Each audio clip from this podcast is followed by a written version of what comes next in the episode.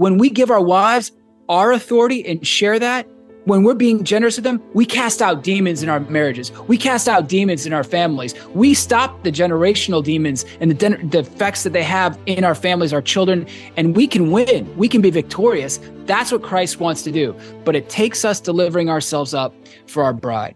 Everyone, thanks for joining us another episode of The Catholic Gentleman. We are so incredibly blessed that you are here. Thanks for joining us. If this is your first time listening to us, hit that subscribe button. If you've listened to us multiple times, again, thank you. Uh, we are so blessed. We've got some really exciting things to talk about today. One of which is a new co host that we are going to have as a regular on our show, Devin Schadt. So many of you guys know him from previous works that we've done he is just a man on fire to help men. We uh, just really felt called uh, by by Our Lady to make this happen and make this a new structure for our show. So you're going to hear as we go through this show that there's going to be um, a lot of unique things that we're entering in. This is for our regular listeners, just to keep you updated. Wow, there's something new happening, and I couldn't be more so. I couldn't be more excited. So Devin, thanks for being yeah. here. Thank you for having me with you. It's great. It really Sam, is. Thank you.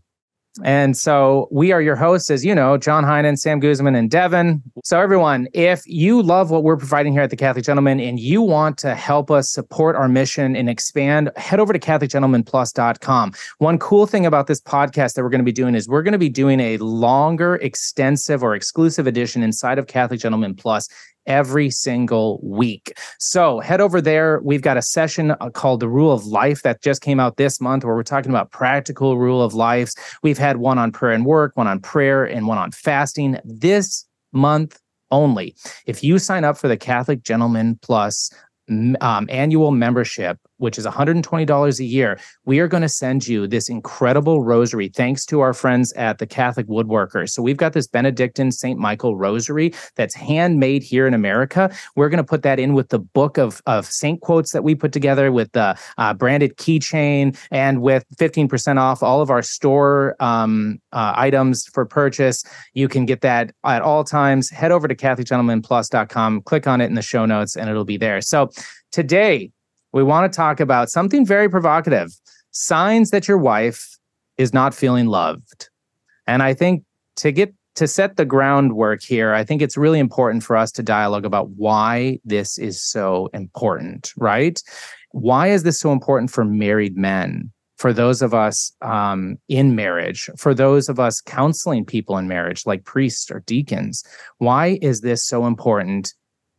I will just tell you because our marriage to our wives is our vocation, is number one. And so, in setting the stage here, I think it's really important. And I wanted to quickly turn to Ephesians 5 just to trigger some people there. And immediately you're going to be like, oh, yeah, that's right. That's right. You know, Ephesians 5.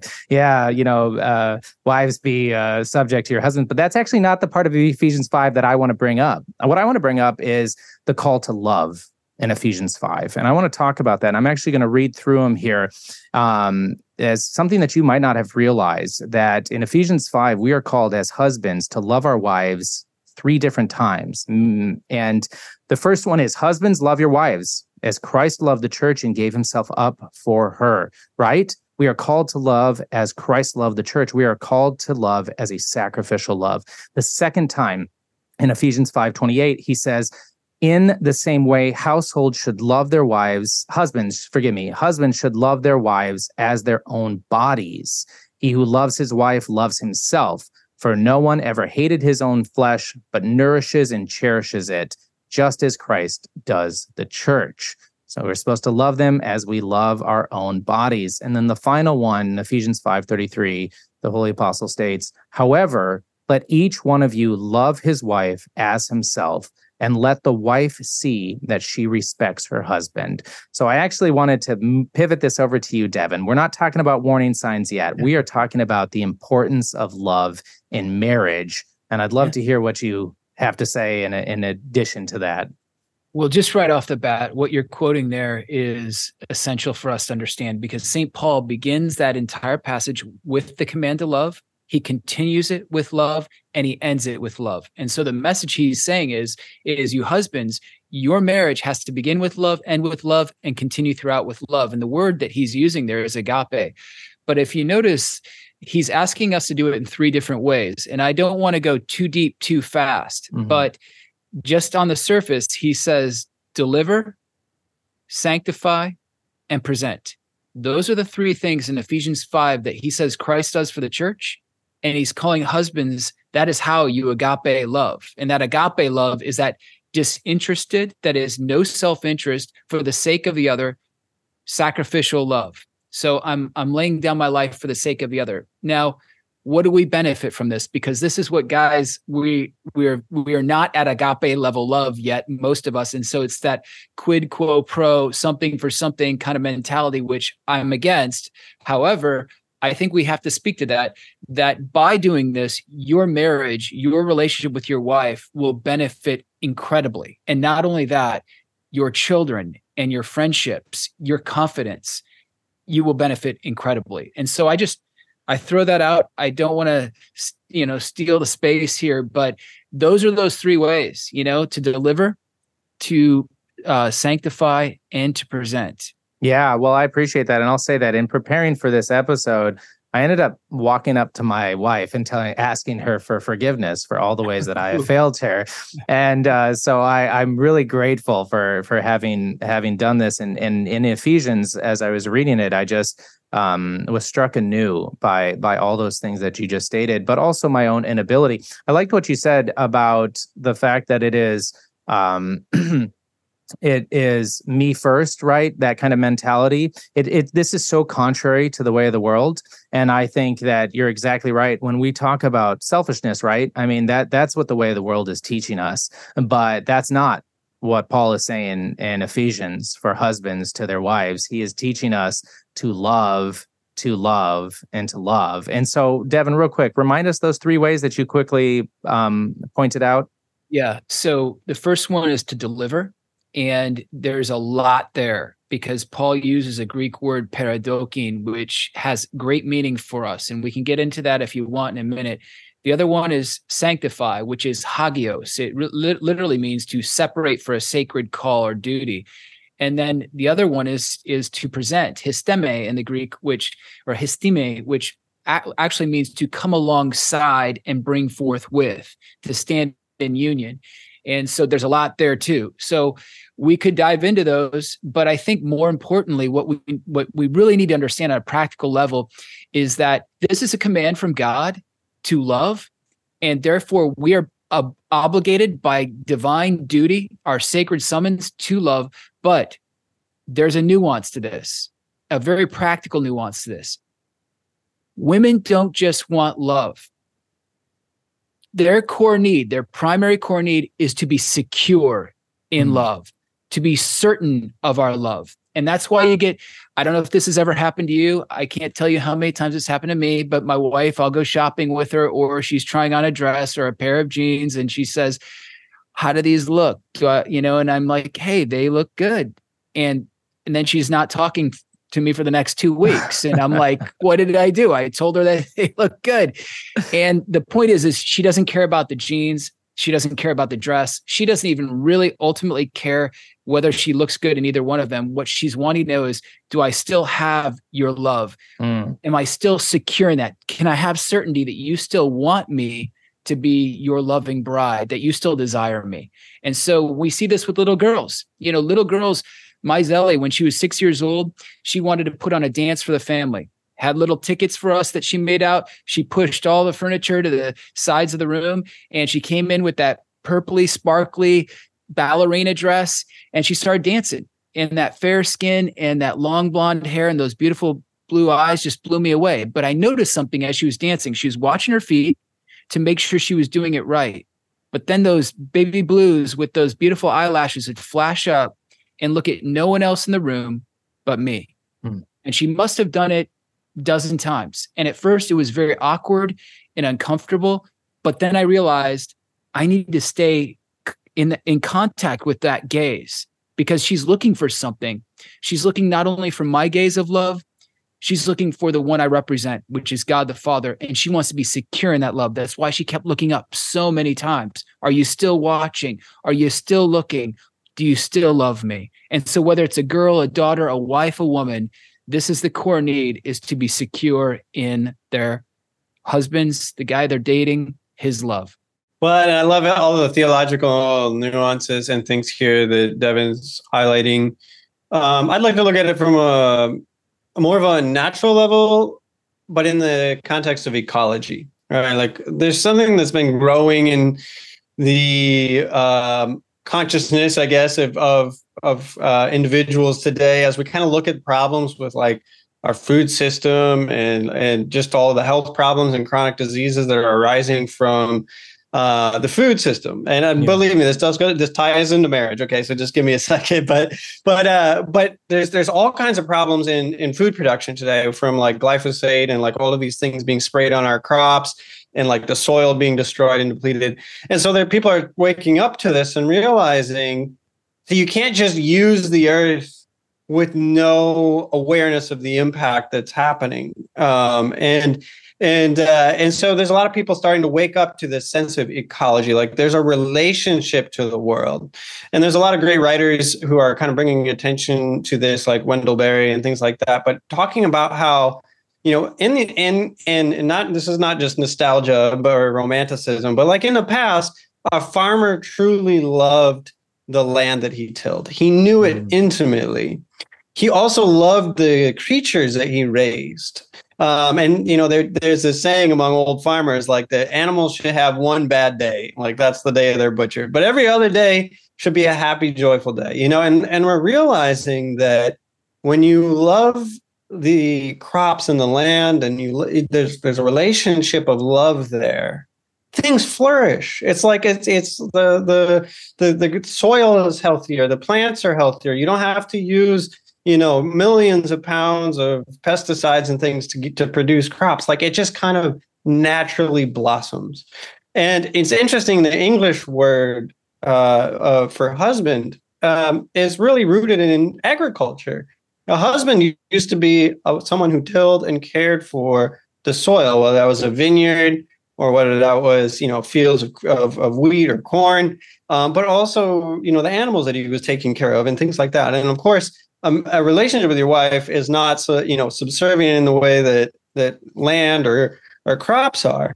But i think there's a, there's something essential here in this word husband where we're called to nurture and love our wives so that they blossom like a well cared for field you know where they just it's the, the nutrients are there um, you know the the fertilizers are there just so that it can that just naturally blossom and do what it was meant to do.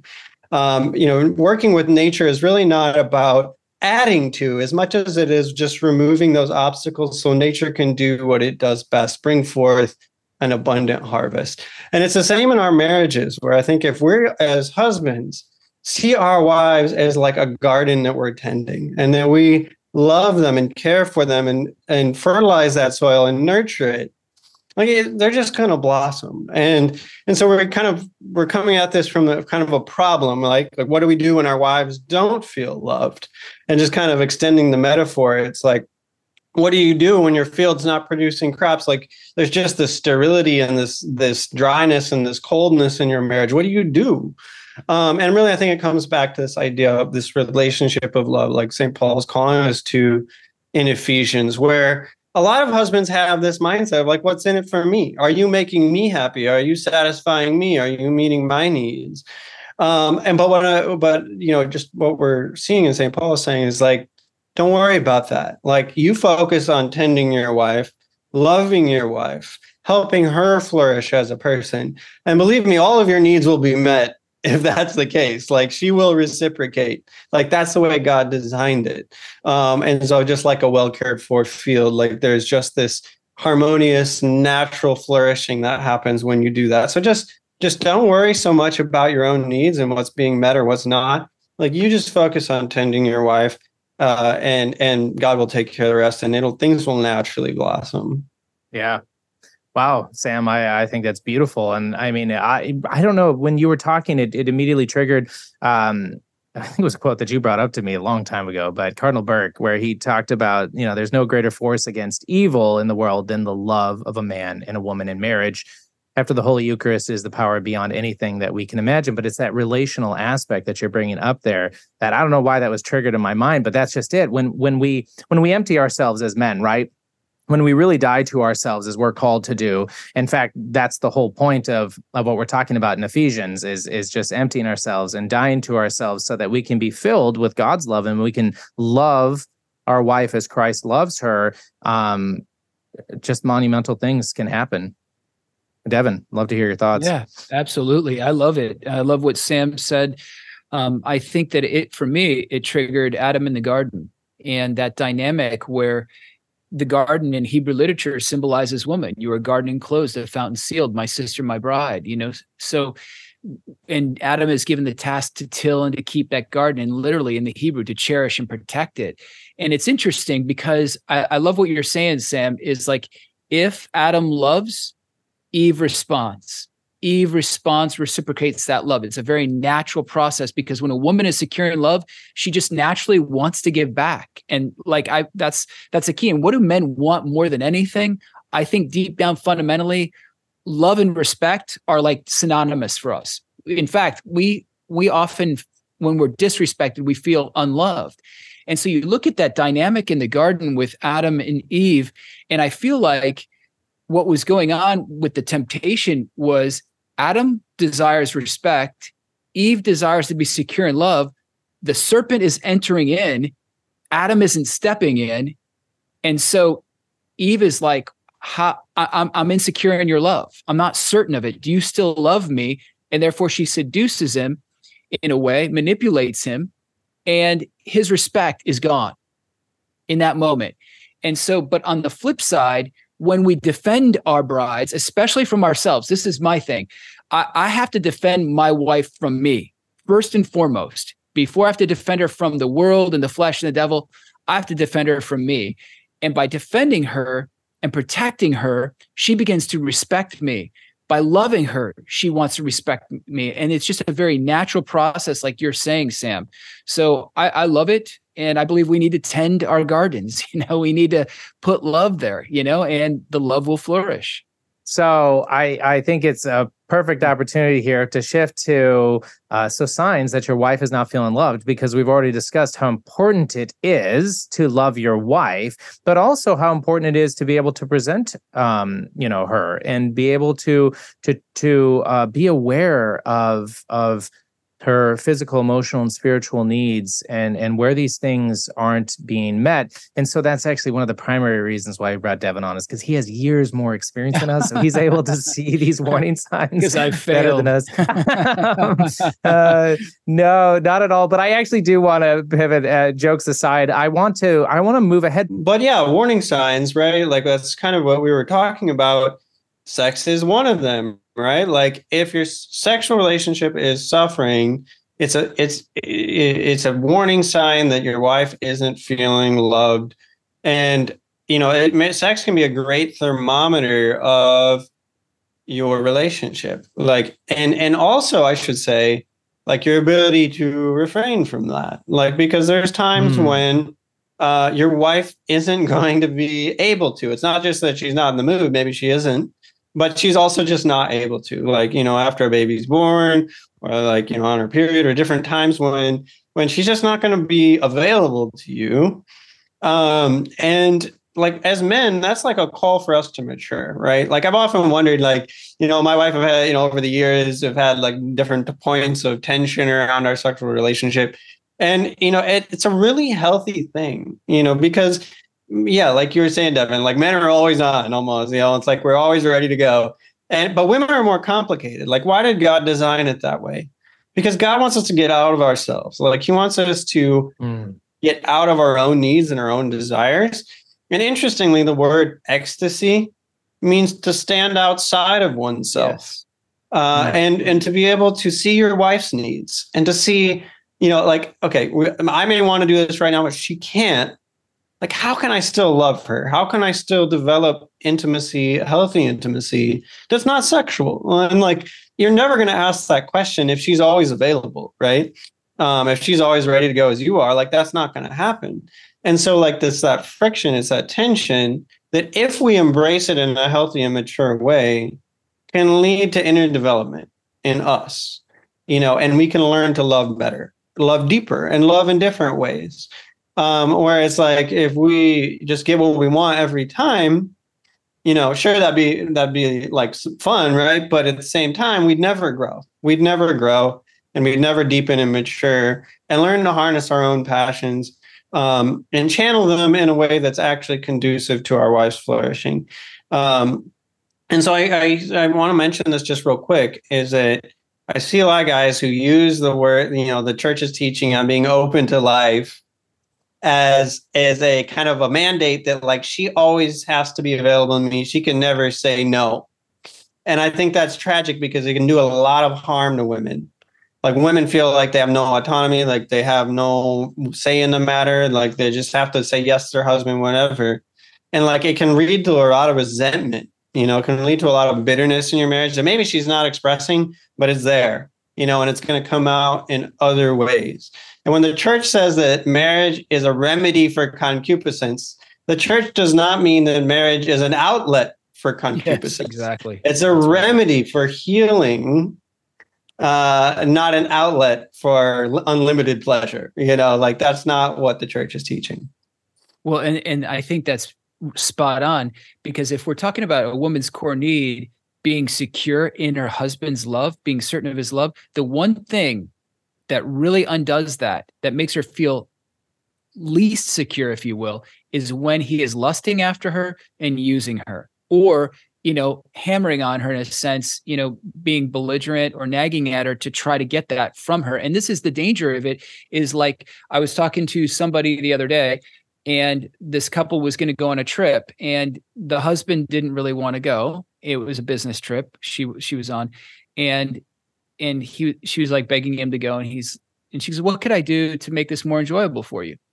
And he he he i don't know. And then he came back and said well you know sex you know? And and she was indignant about it.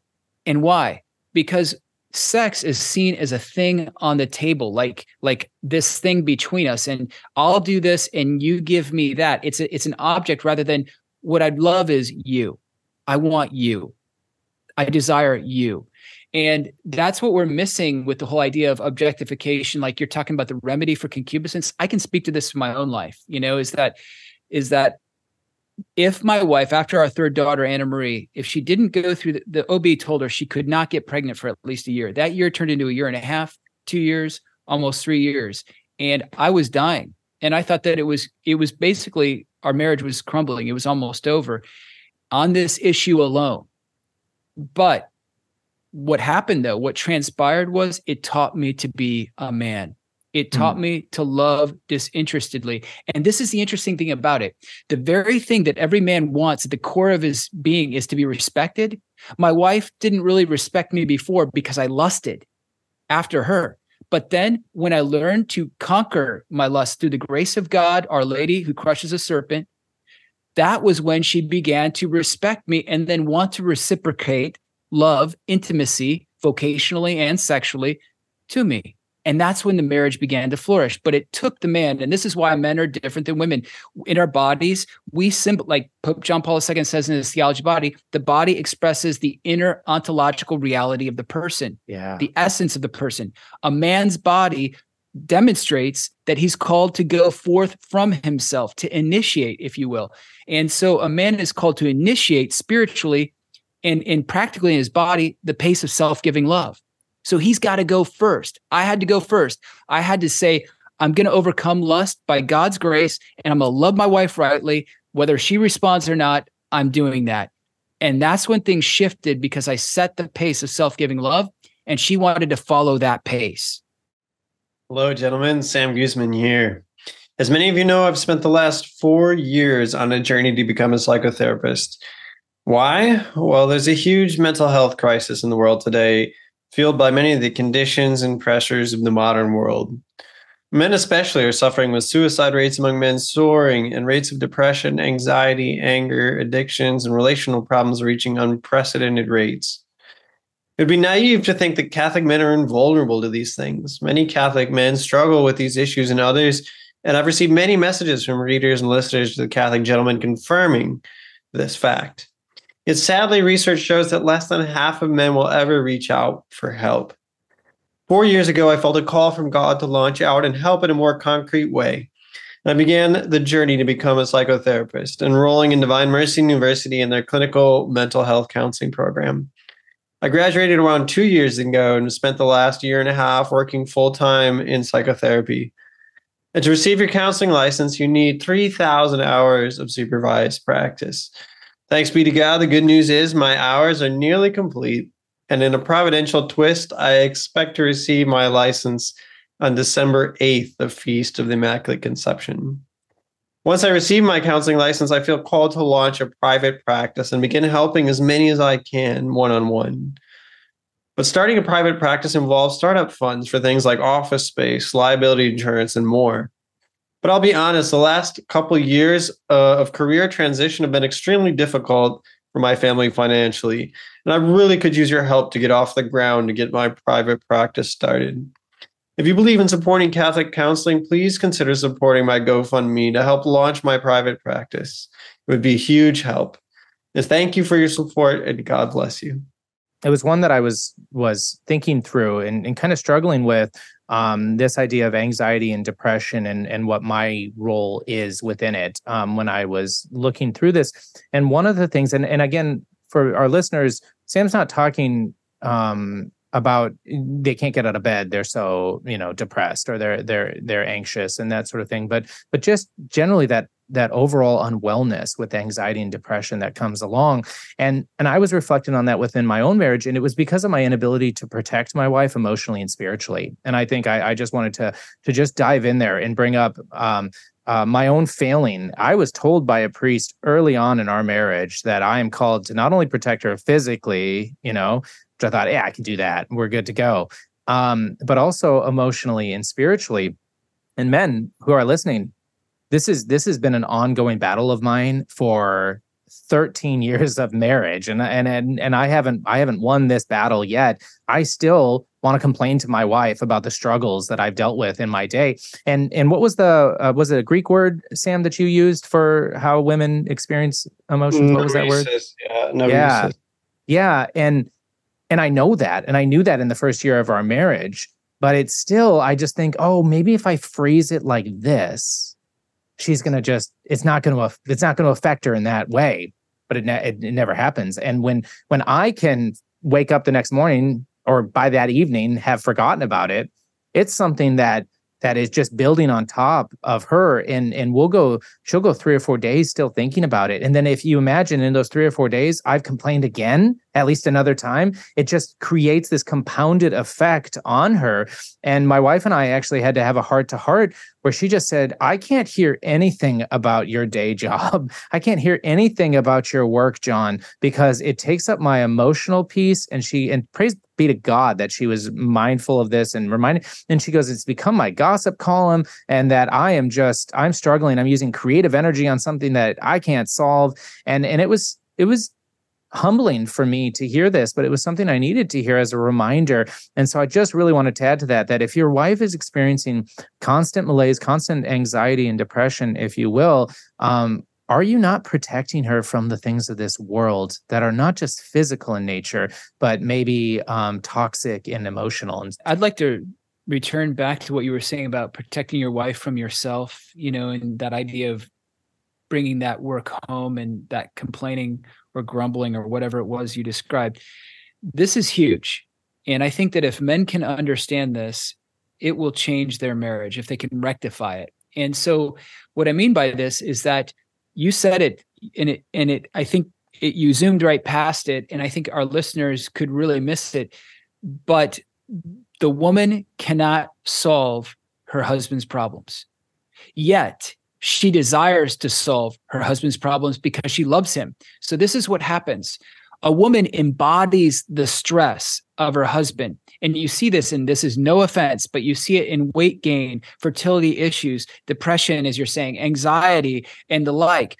And as one prominent Catholic woman said, that when women do their their greatest stressor in life is when they're not secure in love. And when do they feel very insecure? When their husband is struggling.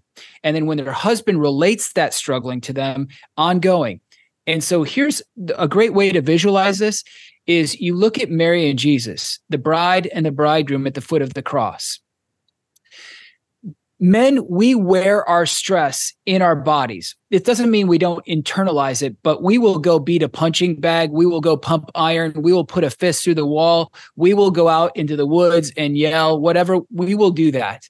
A woman though even if she is verbal she tends to internalize stress. And you look at jesus. Jesus literally wore the stress of the ignominious crucifixion and death in his flesh. He was pierced through, his flesh is dangling like rags from his bones. He is literally wearing the stress. The sword pierces his side. And then you have Mary. And what does it say about her? A sword of sorrow pierces her heart, her soul, her interior being. Why? Because she's watching the man of her life, the love of her life, properly speaking, dying before her eyes. Her God, her love, is dying and she would love to fix it, but she knows she can't. And so she embodies all of that stress and that sort of sorrow pierced heart. This, by the way, is the greatest love story ever. And this is what happens in marriage. However, we have to do whatever we can to shield our wives from unnecessary stress so that they can flourish and feel secure in love so that they feel protected by us we may be indignant or internally resentful because we feel like our wives aren't taking care of themselves or they're gaining weight or you know whatever. Their physical attributes aren't what they used to be. However just remember she's embodying your stress as well and that's it's not completely your fault but it's a big part of that. And and so it i i find in a lot of guys circles there's this why doesn't she just look like she did when we got married? She let herself go. Why does she take care of herself? Well, you got to shield her, you know, you got to help her. You got to love her as your own body. You know, that's the call to make her secure in that love. That's why St. Paul says it three times. And I think this is very interesting. When we talk about delivering ourselves over for our wives, that Greek word for deliver is paradokein. And paradokein is the word that Jesus uses when he speaks of your you fathers who want to give your sons good things. How much more does your Father in heaven want to paradokein give to you? So there's this generosity, this outpouring of generosity. It's this lavishness. And then you have it where Jesus he gave his disciples paradokein authority to cast out demons. So it's an authority over evil. It's generosity. And so when we men, we can deliver ourselves for our wives by being generous with our time. Like you're saying, give her that time out with friends. Give her that time at night where it's exclusive to her. She's not a problem you're fixing. You're listening to her. You're hanging on every word. You're making eye contact. You're not tuning her out when she's talking about her emotional, biological, spiritual, familial problems, but you're listening and you're taking it in and you're loving her through that. That can be healing that is paradokein. That is delivering your authority over and sharing it over. And that's what casts out demons. You know, when Jesus paradokein gives authority to cast out demons, this is huge because when we give our wives our authority and share that, when we're being generous with them, we cast out demons in our marriages. We cast out demons in our families. We stop the generational demons and the, the effects that they have in our families, our children, and we can win. We can be victorious. That's what Christ wants to do. But it takes us delivering ourselves up for our bride. Wow, man, that was incredible. I am overwhelmed with uh, thoughts on warning signs and and things that I've missed in my own marriage, and I'm just so grateful for this dialogue. And and our listeners, we know that we went through a lot, and as Devin mentioned, I kind of flew past one of them that was incredibly important, probably an episode in and of itself. And so we're going to put up a wrap up um, right here of all those warning signs we discussed, plus a couple more. Um, you can click on it in the show notes, and you can access it there. We're excited to provide that with you. So, a new thing that we're doing here on the Catholic Gentleman uh, podcast is we are asking for listeners to send us their audio recorded questions that we can answer live on air uh, during these podcasts. And so if you have one, a burning question, send it to podcast at catholicgentleman.com. Just go ahead and send an email to podcast at catholicgentleman.com. Attach your question, your audio question, and it's possible that we will play it live here on the show and then we will dialogue about it. And so we do have one of those questions from a listener named Billy, and I am going to play it now for us to all listen to, and then we will uh, respond. Hey, gentlemen, thank you for taking my question. One of my biggest struggles is being present with my family. I have a wife and two young children. When I'm tired after work, I often spend time scrolling through my phone mindlessly, watching TV, or thinking about other things. I know I need to be more present with them.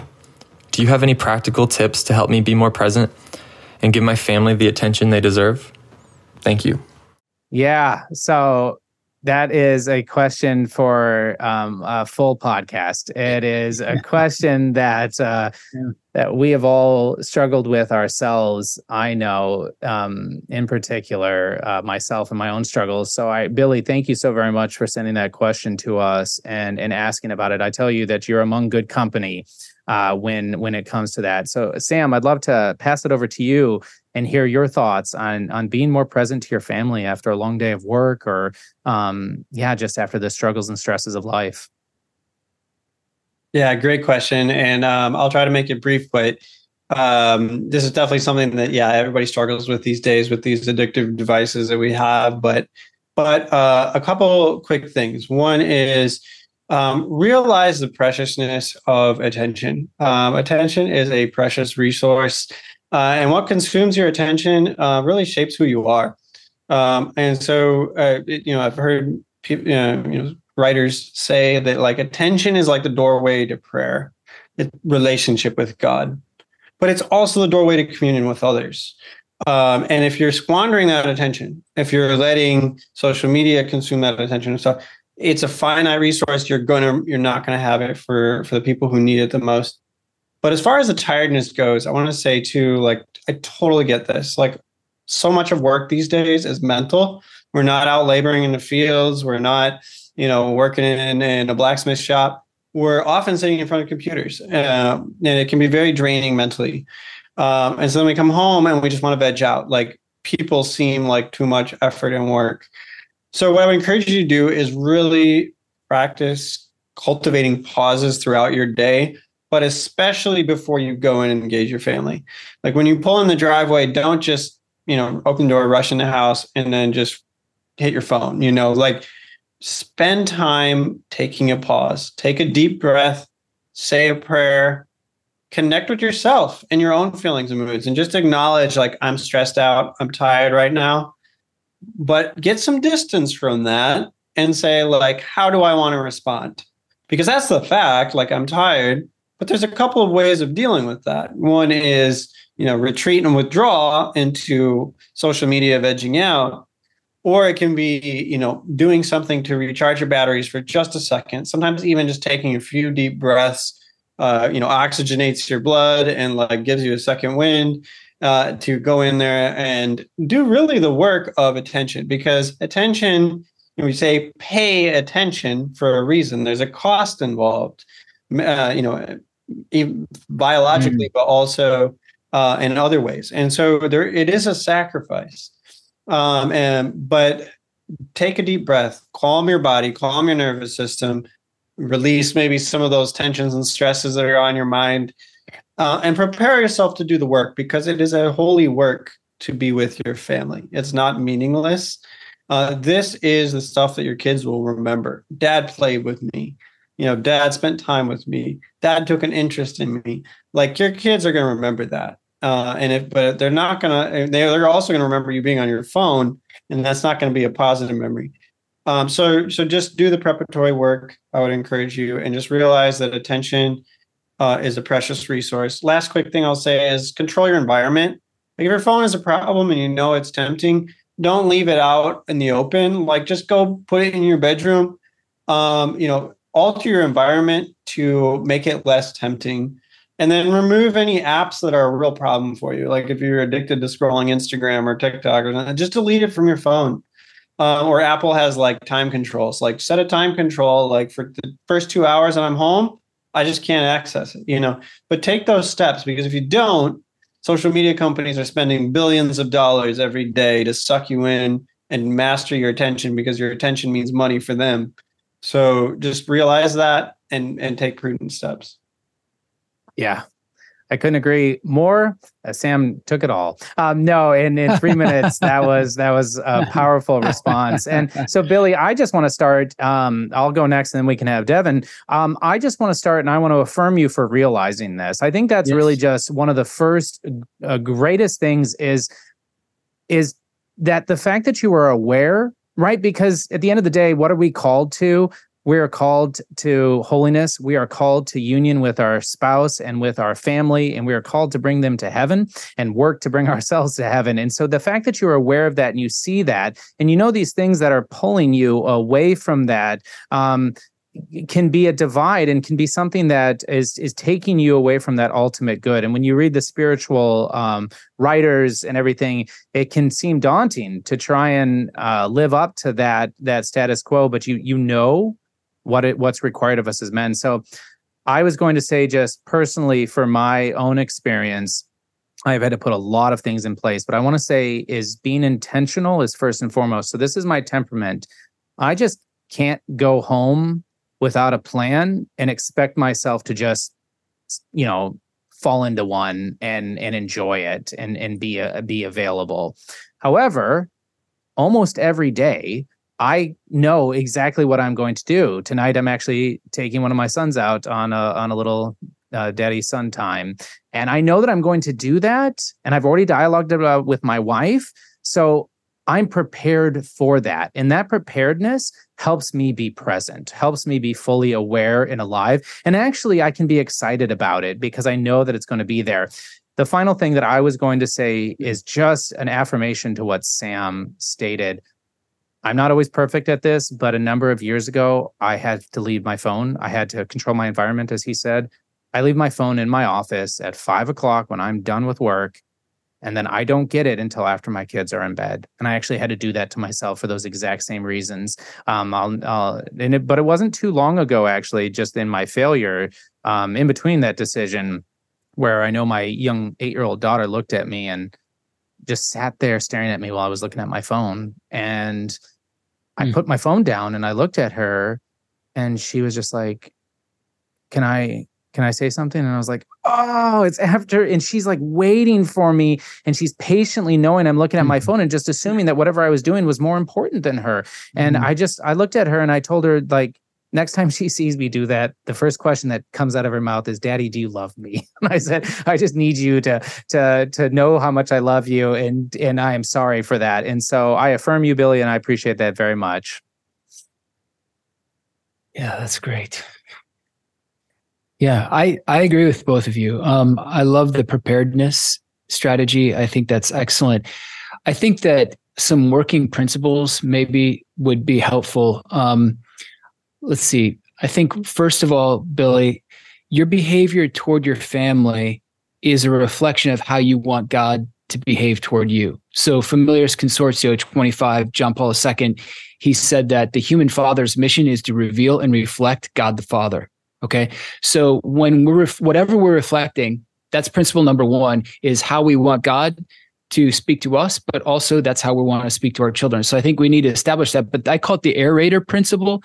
And like every fall, I want to aerate my lawn and overseed. And every fall, I get extremely busy. And every spring, I regret when I see my neighbor's lawns and how pathetic my lawn looks. Right. Yes. And so it's the aerator principle is I don't want to kick the can 20 years down the road and see my kids where they're wounded, they have broken relationships, their marriage is crumbling because I didn't aerate their lawn, so to speak, because I didn't invest. So I think that uh, if you if we remember that our occupation is at the service of our vocation, we can establish these working principles, the aerator principle, the icon of God the Father principle, and then we can look to certain things. Like for example, I think it's important to have a set, consistent family time every night whatever or, or you choose the nights you and then second is to establish that evening routine and then the third thing is to learn how to have social skills you know? So stop look listen engage. I can't tell you how often my kids are around trying to get my attention and i'm busy doing something and they want to see my eyeballs. They want me to stop. They want me to treat them as though i love them you know as i'm g- giving the gaze of god the father. So i think that you guys talked about removing the obstacles, the the the smartphone, the TV, shut it all off. But I think that if you establish your consistent family time, you have your consistent family routine, which mine basically consists of dinner time, and I lead in prayer and we thank God. It's more than just bless us, O Lord, and these I guess, although that's great, but we go beyond that in thanksgiving and praise of our God. We have a great dinner together where we deprogram the kids from what they've been taught during the day. And then we will have after that cleanup time together. I don't go watch TV. I don't go watch ESPN or the news. I, I participate in that. And then we will have social time. And that's where we're either going on a walk, we're playing together, we're doing something, we're socializing, we're talking. And then it's prayer time. You got to seal the deal. And then it's blessing blessing your kids. So we've got a routine that's in place. And I think when you develop that routine, you can abide by that and know that's what you have to do. And then give yourself an out, like you're talking about after they're in bed. If you need to go to work, get on the phone. If you need to do it, fine. But afterwards, and make your vocation a greater uh, priority than your occupation. But I think that one thing that I think is super important is the physical, practical side of this. And I think that, yes, we crash, we're burnt out, we're tired, but like, think about this.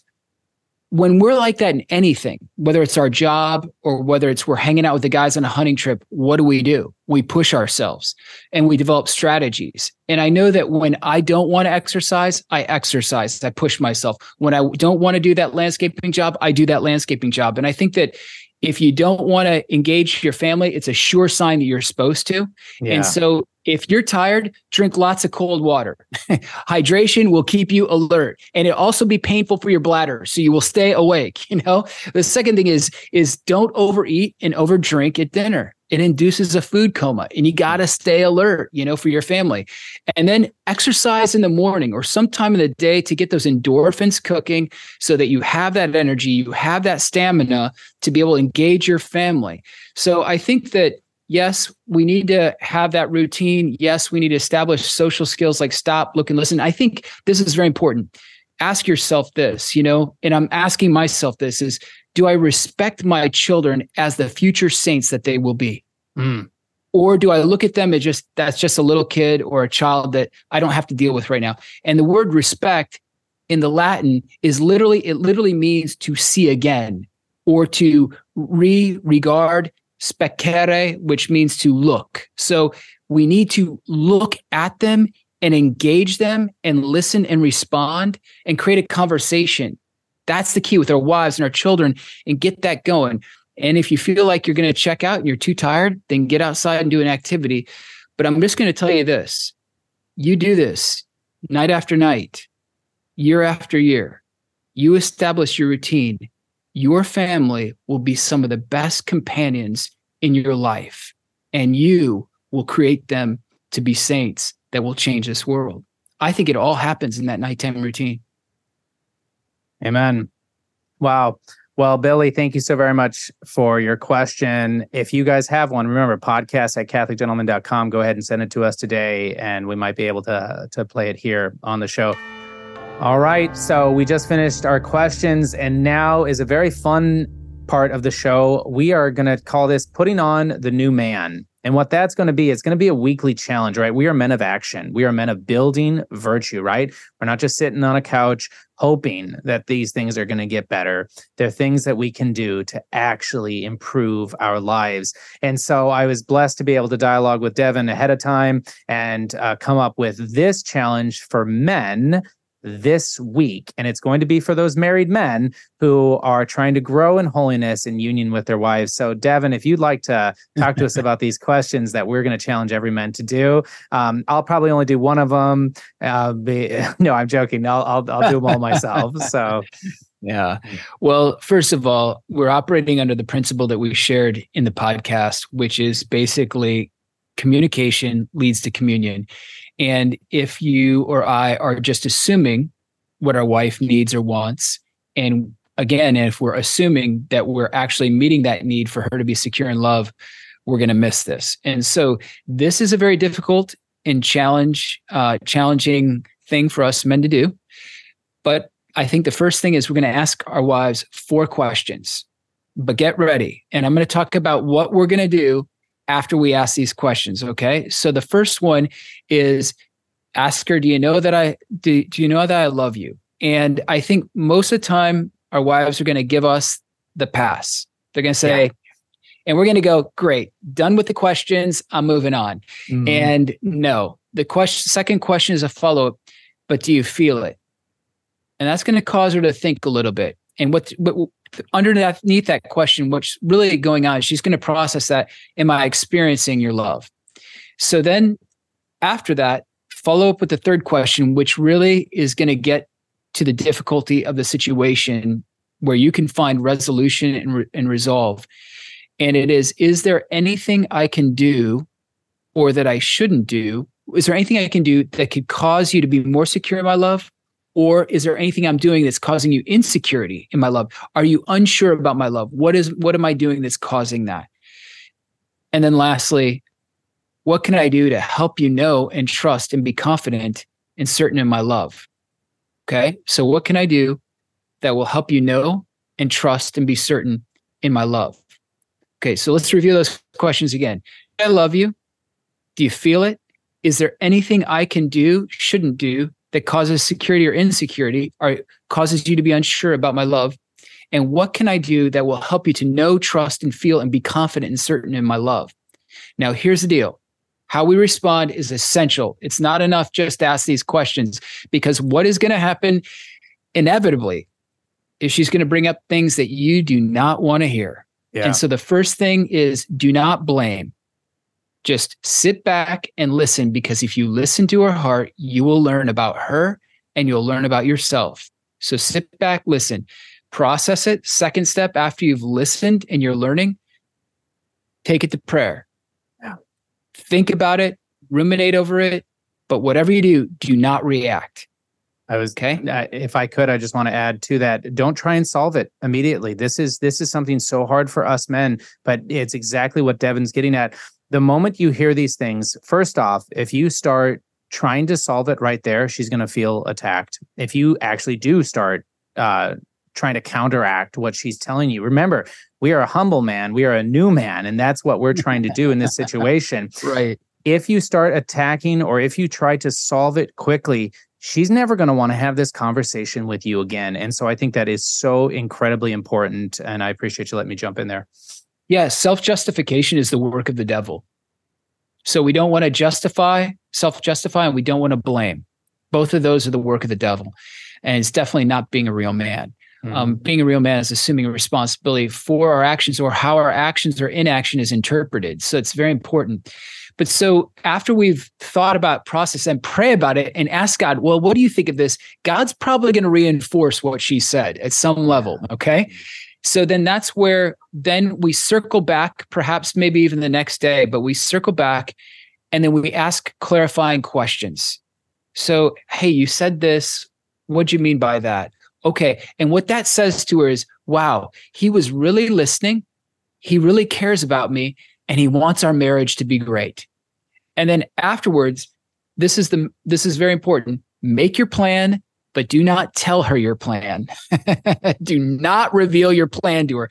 And then work that plan every day. It's not a one and done. It's not like you're going to do this and it's magic potion and somehow your marriage is going to be fantastic. You got to have that plan to love her in the ways that she needs to be loved. And you need to work that plan daily. And I tell you what, do that about 60 days, and she's going to notice that something amazing is happening in her husband. Amen. I'm so grateful. This is exciting. I will be doing this myself, listeners. I think that's important. Um, we we are putting on the new man. That's exactly right. And so having this opportunity to reflect on these things and to actually take part in them is a joy of mine. So, yeah. Devin, Sam, I couldn't be more blessed that you guys are here. I really appreciate you joining us today. Yeah, thank you, John. And that's what we are going to talk about today on this show men of the Catholic Gentleman Plus, I am so grateful to provide you with the first ever extended full version of the podcast episode. And that's what we are going to be doing going forward in the future is that we're going to be releasing a shorter edition to the public and then a longer, more extensive edition exclusively to our members here at the Catholic Gentleman Plus. We are so grateful for your membership and your support. But before we get to this episode, I've got some incredibly exciting news that has been just in the works for the last few months. And that is bringing on a new co host, Devin Schadt, every week to our shows. He is a close friend of mine. You might have known him from the first month of Catholic Gentleman Plus or from other previous episodes. He is an executive director of Father St. Joseph. He's written over 20 books for men. Again, a close friend of mine and somebody that I just love talking to. And I think what he provides for men is something that we all need to hear. And so he's going to be here every single week on these episodes. I couldn't be more grateful. So, again, thank you guys for making this possible. I hope you enjoyed this long, more extended version of the Catholic Gentleman Plus podcast. And as we end each of our episodes, be a man, be a saint.